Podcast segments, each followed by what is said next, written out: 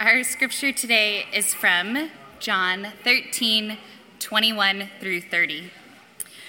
After saying these things, Jesus was troubled in his spirit and testified, Truly, truly, I say to you, one of you will betray me. The disciples looked at one another, uncertain of whom he spoke. One of his disciples, whom Jesus loved, was reclining at table at Jesus' side. So Simon Peter motioned him to ask Jesus of whom he was speaking. So that disciple, leaning back against Jesus, said to him, Lord, who is it? Jesus answered, It is he to whom I will give this morsel of bread when I have dipped it. So when he had dipped the morsel, he gave it to Judas, the son of Simon Iscariot. Then, after he had taken the morsel, Satan entered into him. Jesus said to him, What you are going to do, do quickly. Now, no one at the table knew why he said this to him. Some thought that because Jesus had the money bag, Jesus was telling him, Buy what we need for the feast, or that he should give something to the poor. So after receiving the morsel of bread, he immediately went out, and it was night.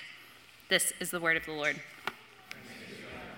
Thank you, Lauren, for reading that passage of Scripture. This fascinating story of Judas. Annie Dillard, who's my favorite author, kind of like by a million miles probably, um, said this one time. She said, My whole life I had been a bell and never knew it until that moment when I was lifted and struck. Yesterday, many of you, if you're on our email list, you received an email from me uh, called the, the Friendship of Christ, was the subject line. Yesterday was my 34th spiritual birthday. Uh, January 21st, 1989, I became a Christian. And it was, a, it was an experience like that where I was lifted and struck. And um, what I'm about to do is tell you a story. I'm going to tell you the story of Judas. And one of the things that is just a reality of being a, a, a preacher is I look into a room full of faces, and I don't know why you're here. Like, I don't know why the Lord has brought you here today. And I know that for as many people as there are in the room, there are as many different experiences of interacting with words that are said and songs that are sung. Um, but if you're here and you don't have a relationship with Jesus, I am calling you into one today. And I say that not knowing who's hearing that. But I'm going to tell you a story. It's the story of Judas. Before we do that, I want to pray and ask the Lord to use this. So let me do that. Father, I thank you for the way that you take broken things, the way that you take ugly things, the way that you take uh, terrible things and use them in redeeming ways. Uh, even things like the story of Judas. Father, I pray that you would use the story of Judas to show us ourselves um, and to call us out of darkness and into light.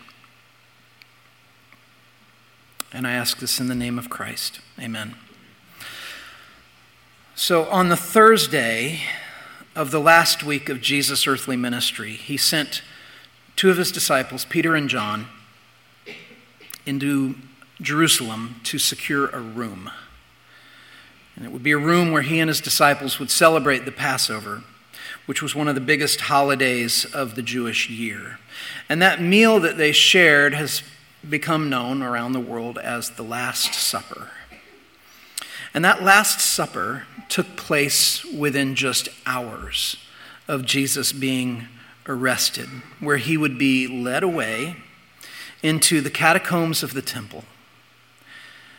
And he would be interrogated, and he would be blindfolded, and he would be struck on the face by members of the Sanhedrin who would mock him, saying, If you really are a prophet, then by all means prophesy and tell us who it was that hit you.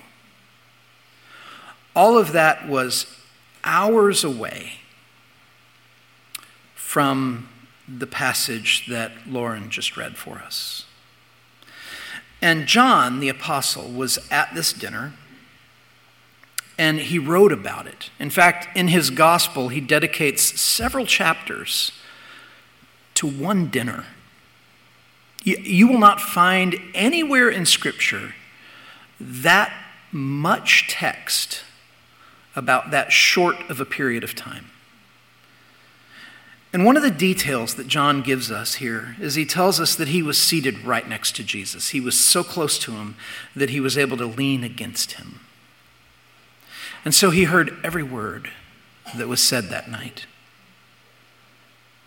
And so I want us to look at this account of a necessary but horrible moment, and that is Judas's departure into the darkness. When Jesus said to Judas, What you are going to do, do quickly, he said it right after he had finished washing his disciples' feet and explaining to them how they all needed him to make them clean. And he said, Not all of you are clean. And he said, One of you has lifted your heel against me. But here at this point in that meal together, Jesus moves from euphemisms, like you, one of you has lifted your heel against me, to something much more direct. And what he says is, one of you will betray me. And now they understood. In Matthew's gospel, in Matthew 26, he tells us that when they heard this, they were all deeply saddened. And in Mark's gospel, Mark 14, we learn that their response was that they said, Is it me? Which is a way better question than is it him, right? They said, Is it me? Because they'd been with Jesus long enough to know that what one of them was capable of, all of them were capable of. It's easy to look at the Last Supper and the arrest and all of this and to really just kind of fixate on the divinity part of Jesus here. But it's in times like this where it's good for us to remember the humanity of Jesus. Because like, like Hebrews 4:15 tells us, Jesus is one who, quote, in every respect has been tempted as we are and yet is without sin. And this moment in the upper room is a sober, sober example of the truth of this statement. John tells us that Jesus was troubled in his spirit in that dinner, that here he is emotionally raw. The last three years of his life had been intense years of active ministry. And he, now he has his closest friends, his 12, in the room with him. And so also is his betrayer and moments away is the cross just looming like a shadow over that dinner.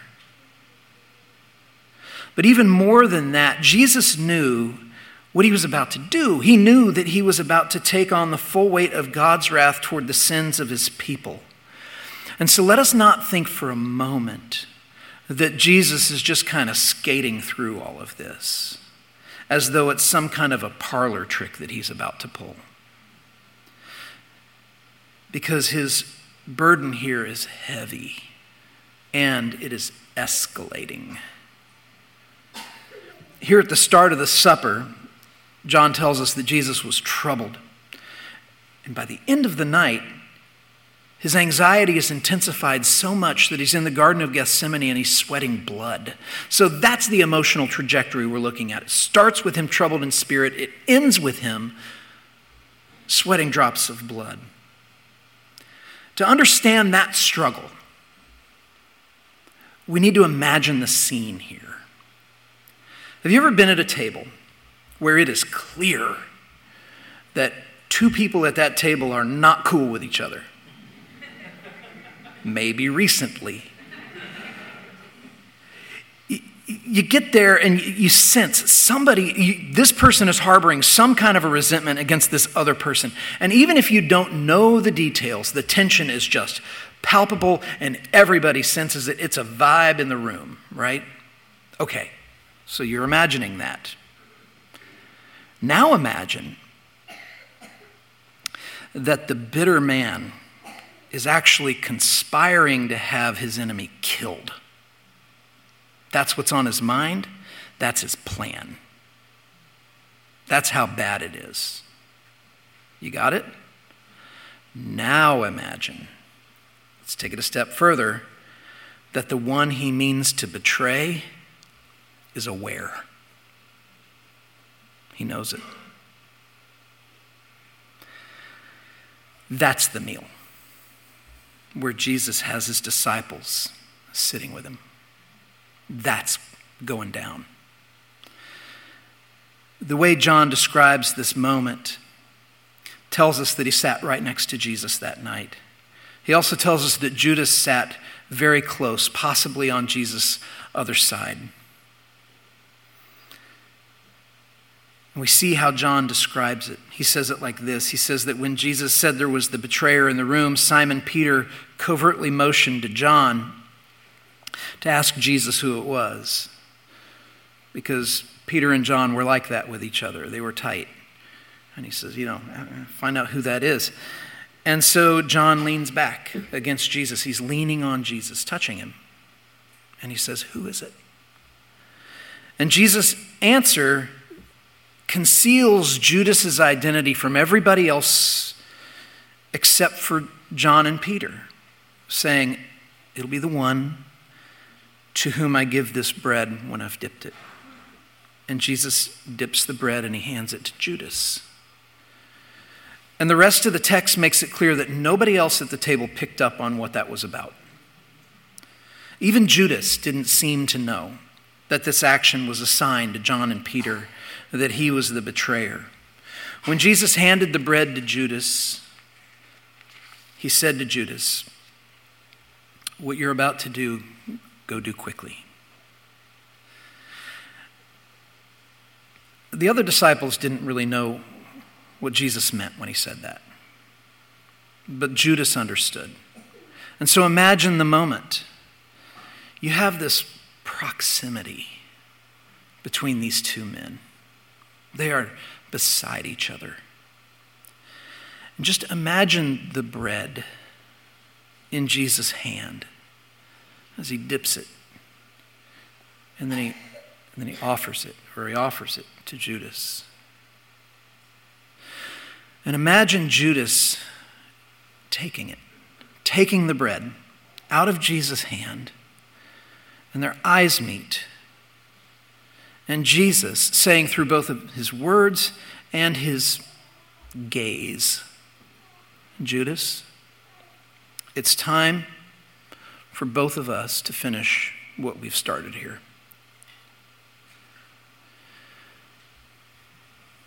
Imagine what Judas must have seen in Jesus' eyes. And imagine everything that Jesus saw in Judas' eyes. And John says he was greatly troubled. Dorothy Sayers, when she was writing her play about Jesus, the man born to be king, she struggled to understand what motivated Judas, what drove him. And she wrote this She said, What did the man imagine he was doing? He is an absolute riddle. He can't have been awful from the start, or Christ never would have called him. He is a riddle, isn't he? He's a riddle. What drove him? Why did he do this? What do we know about him? There are things that we know about Judas. John 12, 6 tells us that he was greedy and that he skimmed off the top, that he was the one who kept the money, and that he helped himself to it. But we also know something about the money that he got for betraying Christ. And, and it was the money that the chief priests offered in exchange for Jesus was 30 pieces of silver. We're told that's about four months' wages. That hardly compensates for the three years that he spent following Jesus. Three years of service for four months' wages doesn't wash. for an economically minded man like Judas. So, what was he thinking? Though no one can really say conclusively all that drove Judas, there are some things that we know. First, we know the man he seemed to be. He seemed to be a devoted disciple who did the same things that the other disciples did. Even here in the upper room, he had concealed his own duplicity so well that when Jesus declared that one of them would betray him, no one immediately pointed in Judas' direction. To look at him, you saw a man who seemed to walk closely with Jesus, just like the other 11. The second thing that we know about him is that he was destined by God for this role. But although he was destined by God for this role, he acted under the influence of Satan. And John labors to make us understand that. He says it wasn't just that Judas was indifferent to Jesus, it was that he was acting in collusion with the devil here. He says it in John 6, he says it in John 13, 2, and in John 13, 27. Now just think about Judas. Think about all that he had seen and all that he had heard, every, every miracle that he was present for, every parable, every act of mercy, every unimpeachable rebuke coming from the mouth of Christ. And what you see is neither the words of Christ nor the actions of Christ penetrated Judas's heart. And he's this riddle. He's part pragmatist, part pretender, part disciple, part conspirator. Maybe even he couldn't explain his own reasons, but what he became was what Robert Rayburn described as, quote, the archetype of all traitors, Judas Iscariot, perhaps the most dishonored name in the history of mankind. But still, at the time, no one thought he was a traitor. For Jesus, as the head of this feast, to offer bread to Judas was an understood honor. It was a gesture of love. It was an opportunity to consider the bond between the two of them. It was an opportunity to consider their history together. And it was a moment that was the hinge on which Judas's life turned. That moment where Jesus handed him bread. It was an invitation to stay at the table.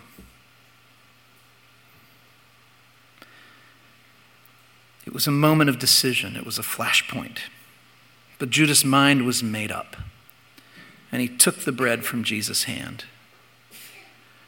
And then he left. And I wonder about it. I wonder about all this. I wonder if he unaffectedly just popped that bread in his mouth as he went. I wonder if he was still chewing when he slipped out of the room.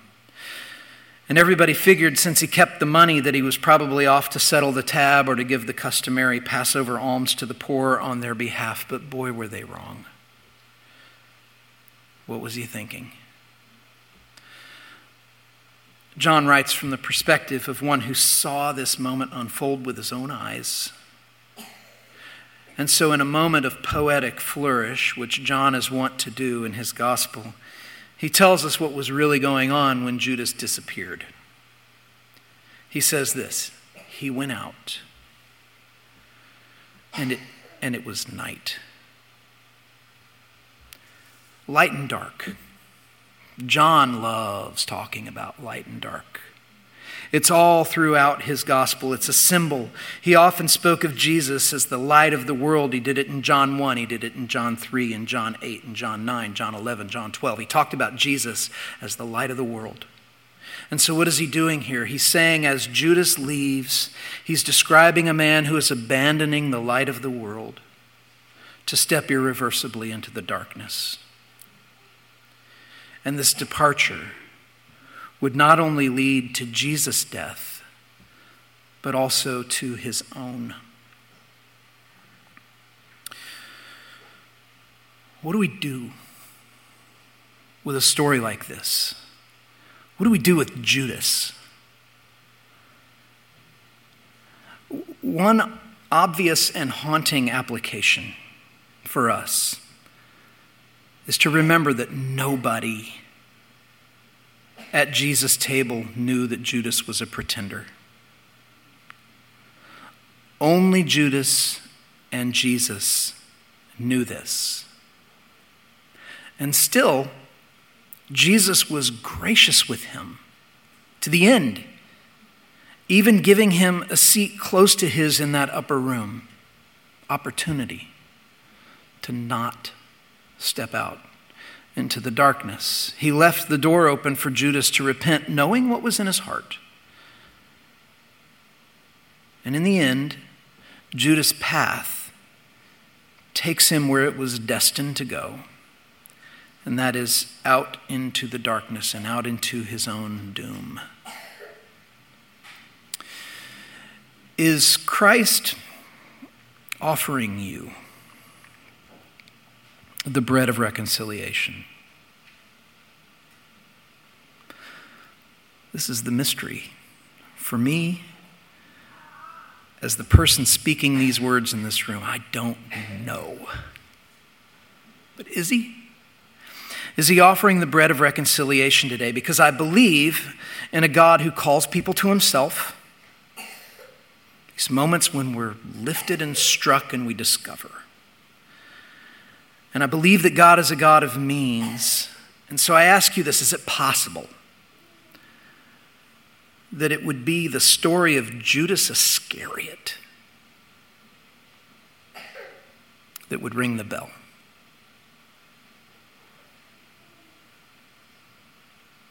Are you pretending? Consider Judas' proximity to Jesus and how this proximity to Jesus does not save him. If you are a pretender, there are only two in this room who know it you and Christ. And there is grace and there is joy to be found in him. But this isn't a game. Judas reminds us you can sit under solid teaching for years. You can spend time with other believers. You can participate in ministry and still be a pretender. Being known as a Christian and loving Jesus can be two very different things. When we look at the story of betrayal, we see the unvarnished truth of what resides in the hearts of men. And we think, what did Jesus ever do to deserve this kind of venom from Judas? And we see that story unfolding and how it unfolds and it pivots on the fulcrum of betrayal, but we miss the point if we think that Jesus went to the cross because Judas betrayed him. He did not. Jesus went to the cross because we all betrayed him. He went to the cross because all of us have betrayed the relationship with God that we were meant for, exchanging it for what amounts to a pittance. Judas just represents a portion of the betrayal that led Jesus to the cross. And Jesus did not go to the cross as a martyr. He was not in the wrong place at the wrong time and got caught in the switches, and that's how he ended up being crucified. He tells us, John wrote it down. Jesus said, No one takes my life from me, but I lay it down of my own accord, and I alone have the authority to lay it down and the authority to take it up again. Throughout John's gospel, there is this strength in Jesus, this steely resolve to finish what he had come to do. And here, in that upper room, with his heart breaking over his friend's betrayal, because you can't really have betrayal without an existing bond of friendship. Jesus again puts his strength on display. How? When he hands Judas the bread and Judas takes it and leaves, Jesus stays at the table and hands everybody else bread. He institutes the Lord's Supper for the remaining 11. That table. Understand that when Judas left, Jesus reached for more bread. And he tore it apart with his hands, which is telling and showing us what was about to happen to him. And then he gave it to them. For his part, Jesus did not also disappear into the darkness. No sorrow, no loss, no betrayal would turn him from the purpose for which he had come, which was to die in the place of sinners who are not only capable, but actually guilty of betraying the relationship with God we were created to know and to enjoy. But as you see Judas go out into the darkness, may you also see Jesus, the light of the world, stay at that table, unshakably dedicated to the mission to die in your place because he loves you. He loves you. He loves you. Do you love him? Father,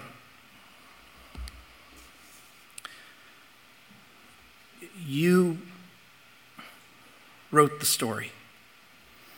In your providence, you sent your son to offer up his life in a way that would involve a cast of characters like Pontius Pilate and Herod, Caiaphas, and Judas Iscariot, and Simon Peter, and John, and Mary Magdalene, and Mary, the mother of Christ. All these characters, all these people who were in this process. And there's so much mystery around it. And yet, the outcome of it is that you defeated death itself, that we might live with you forever, with a seat at your table forever.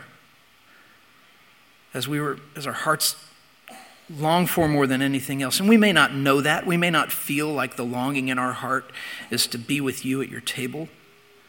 But that insatiable longing in our heart to find some sort of deeper meaning, to find peace, to find some sort of sense of who we are in this world as we make our way through it, those longings, that's what they're about.